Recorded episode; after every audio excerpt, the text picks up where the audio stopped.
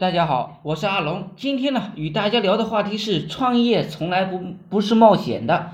冒险这个词是忽悠大众的，大众认为高风险高回报，其实这是最愚蠢的行为。都高风险了，还高回报什么呢？搞不好就死了。真正的聪明人，算计过来算计过去，做的都是万无一失的事情。真正聪明的创业者，做的永远是水到渠成的事情。比如打工的时候，就学会了老板的业务，也学会了管理，学会了找客户，然后这个业务成本低，自己又负担得起，于是他就辞职创业了。他会成功吗？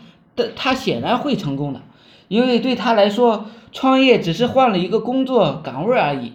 成功的本质就是搞定自己能力范围之内的一件事，自己能力范围之外的事情去做，除了失败还是失败。根本不能算是冒险，简直算是愚蠢。愚蠢的创业者就是什么都不懂，连项目都没有找到，也没有钱，也没有人愿意跟他混，他就开始创业了。这样的人哪里是想创业？他们只是想看到当老板的挥金如土，他们想当老板而已。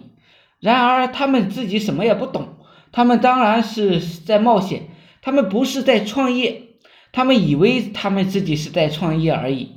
他们只是把借来的钱用来玩自己想玩的游戏，他们以为他们在创业，其实他们是在浪费钱。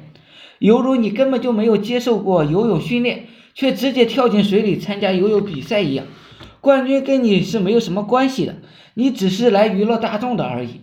风险是针对小白而讲的，真正的高手都是熟练工，没什么风险的，他们的准备工作做得很好。要钱有钱，要人有人，要经验有经验，功成功是水到渠成的事情，从来不是风险孕育出来的产物。好了，今天呢给大家讲到这里，希望呢对大家有所帮助。我的微信号是二八零三八二三四四九，谢谢大家。